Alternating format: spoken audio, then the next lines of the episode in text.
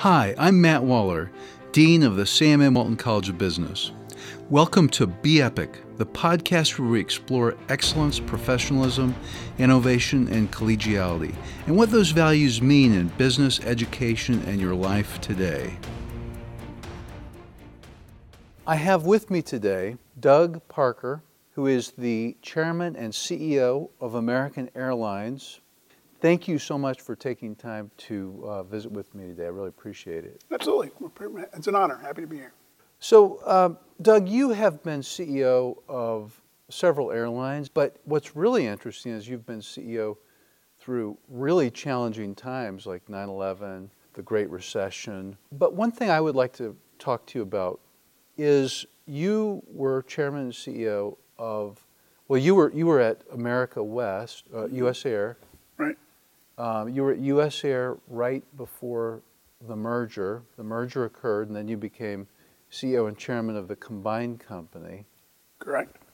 And one of the big challenges when you merge two companies like that is the cultural differences between the companies. Yeah. And trying to get the cultures aligned is very, very challenging. And from all I've read and heard, you've done a super job of that. So I'd love to hear a little bit about the story and how you've gone about doing that. Well, thanks. I hope that's true. It's not easy. It takes a lot of work. The two airlines, U.S. Airways and American, did indeed have different cultures in place. They'd come from different places. American had always been, one of the larger airlines in the United States and in the world, and had a lot of pride in that regard, despite some challenges they'd gone through. U.S. Airways was this kind of struggling, much more resilient group of people, and when you put them together as we did, what we saw is American, each of them had their pluses and minuses. American was much more methodical, and indeed, I think everyone was here would agree, maybe perhaps even more pride than was warranted, because living a little too much off of the laurels of the past, as the industry had changed.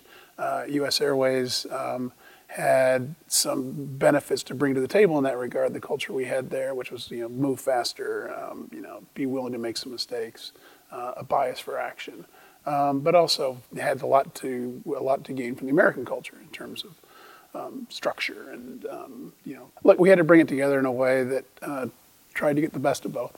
I think we did that. Part of it also was the challenge was much of the senior management, much of the highest management, myself and others, most senior management came from the smaller airline, U.S. Airways. We had to work to make sure that we didn't walk into the larger airline acting as if we had all the answers, and worked really hard to make sure we didn't do that, kept the best of the best from American, let them know how much we needed them and we needed each other. So look, and then we brought in a lot of people from outside, which take all that together. The best of the two airlines, and then bringing in some outside influence. I think we built a really, really nice team. Very happy with the culture we have in place now. So, Doug, when you came into this merger, what kind of a timeline did you think it would take to really integrate the two cultures and to really come out with the new culture that you wanted? Yeah, we didn't put a timeline on it because we knew it's a process, and it's still a process. It's culture is a moving target all the time. What we really want to make sure we have is a culture that is driven around making American the best it can possibly be, making sure that we have leaders that understand that their job is to give the frontline team the tools they need to go do their jobs that they do so well. To be servant leaders who are making sure that we are creating an environment that allows our frontline team members to go take care of our customers. And that'll take care of our shareholders.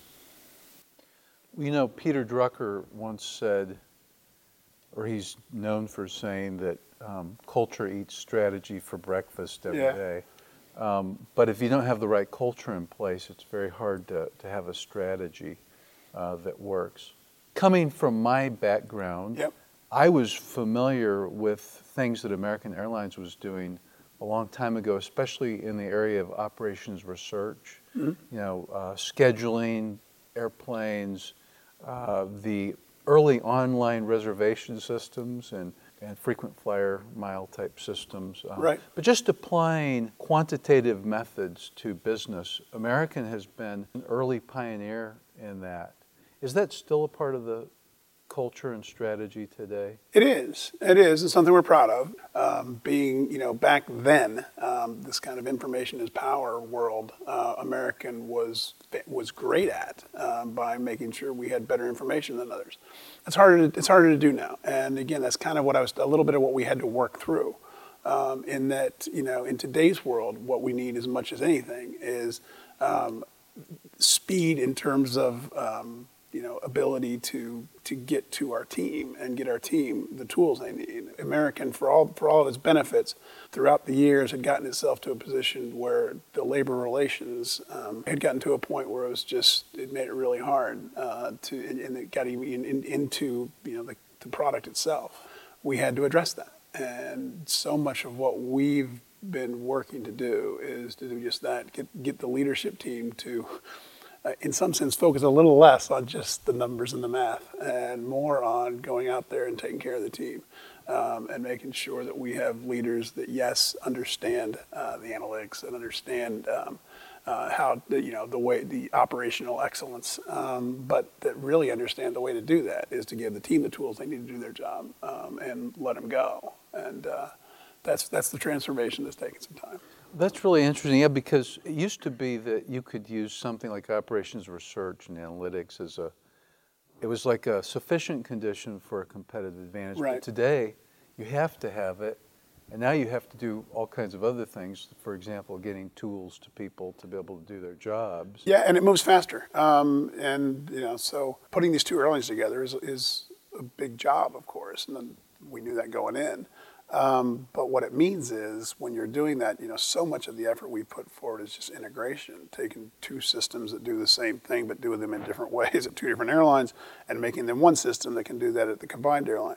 That's a tremendous amount of work, a tremendous amount of effort from IT. But as our CIO likes to say, when we're doing that, we got to work on integration, not innovation. So we had to spend years, 3 or 4 years, working on integration, not innovation. At a time that the industry was innovating more than it ever has. So we found ourselves falling behind, which was really foreign territory for American.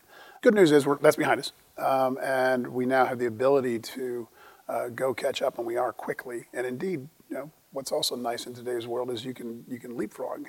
It's a couple of years now is almost a new generation. So we find ourselves 2 or 3 years behind somebody. We can actually go put in place something better than they have in place. And that's where we are now. But yeah, I was here when American was the king of operations research and Sabre and all that, yeah, and all those types of innovations that, again, rightfully proud of. But those days are behind us, and we're not trying to figure out how we make American Airlines a company that has a competitive advantage based on technology. We're trying to make American Airlines that has a competitive advantage based upon the product we deliver that includes the best technology possible. It's amazing because technology and analytics, it used to be that the transfer of those capabilities took years. Yeah. But now with software as a service and information being ubiquitous nearly, right, it really isn't anymore. But trying to, get your employees and, trying to get a competitive advantage through the product per se, really takes a huge focus on the customer. Right. And I would imagine then that was a part of the cultural change you were going for as well. It is. And again, American in particular had a nice focus on the customer, and always has and still does. But yeah, it gets back to, what it is indeed that the customer values and making sure that we're delivering those things instead of just working to do what we think the customer may be asking for. So in today's world, much of what that is as it always has been, get me there on time with my bags. That's the product that I'm most interested in. That's absolutely still the case. But as the industry consolidated, there are now fewer of this, but that can provide much more utility to customers, three large global carriers, American, United, and Delta, can pretty much take anybody anywhere around the world. So we need to compete on product. We need to have a product that can compete with the ultra low-cost carriers on price where we need to, but also can deliver to our high-value customers the product that they value.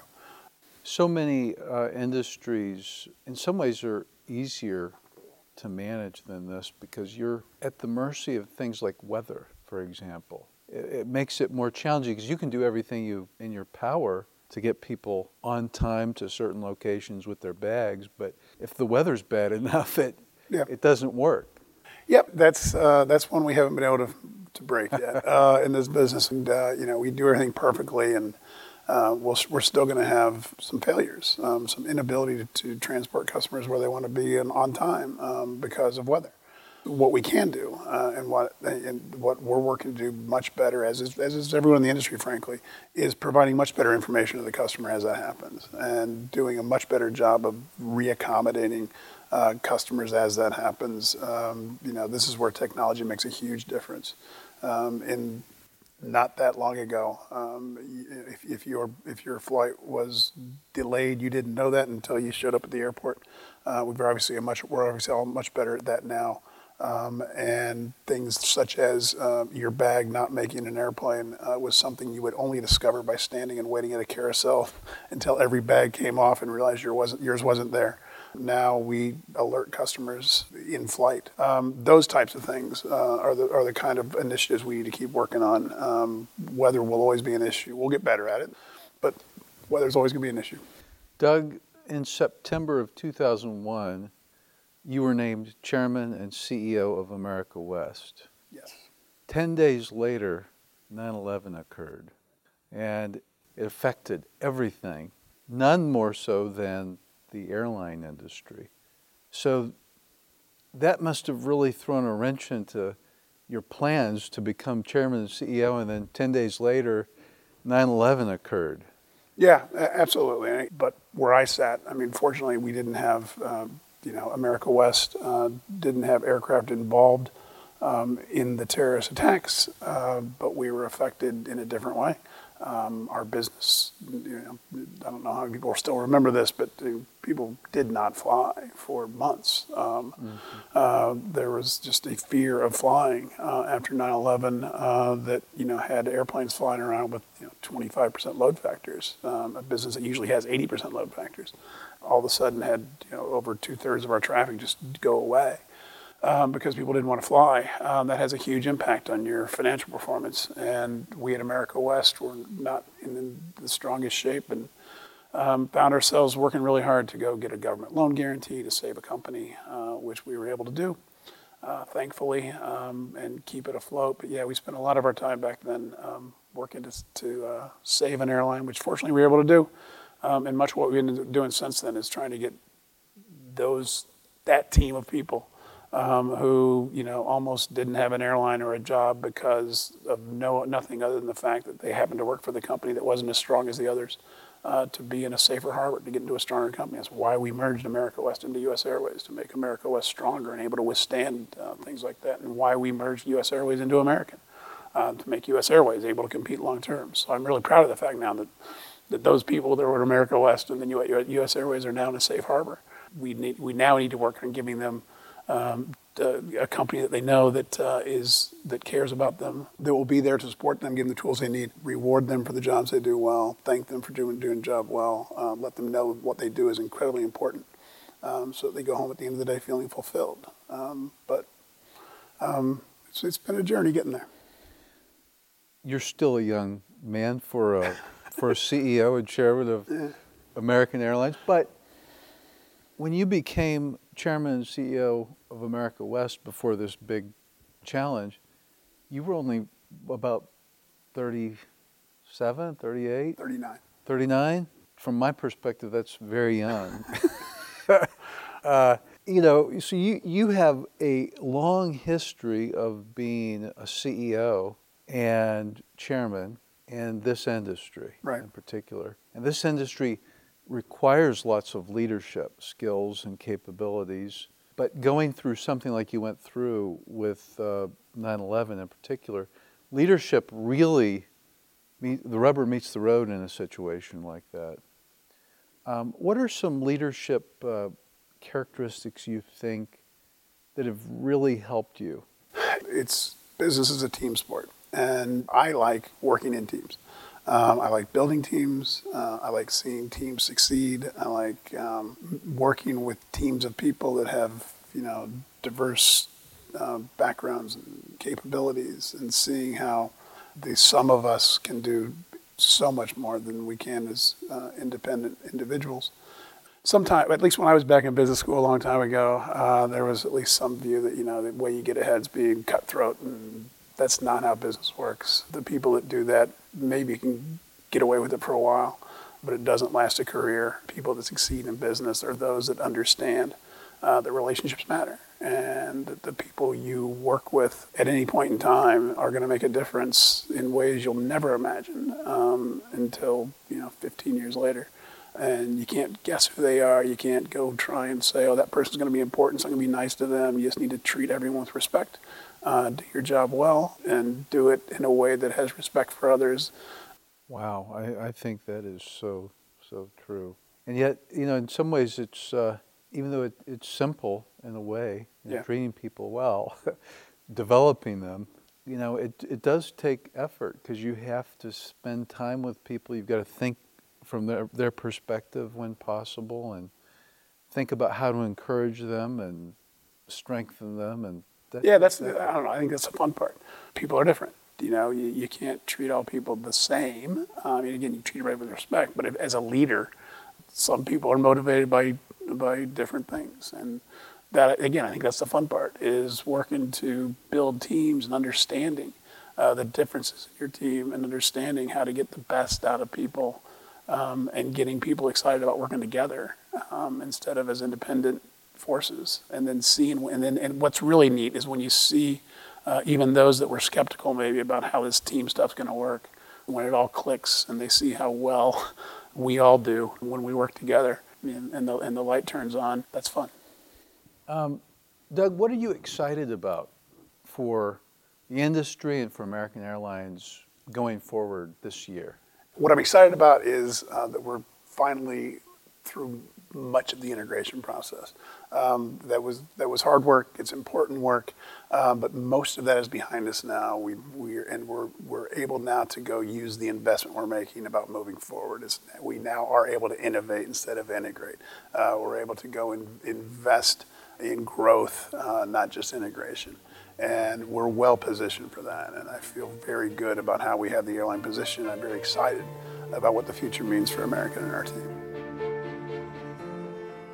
Thanks for listening to today's episode of the Be Epic podcast from the Walton College. You can find us on Google, SoundCloud, iTunes, or look for us wherever you find your podcasts. Be sure to subscribe and rate us. You can find current and past episodes by searching Be Epic Podcast, one word, that's BEEPIC Podcast, and now Be Epic.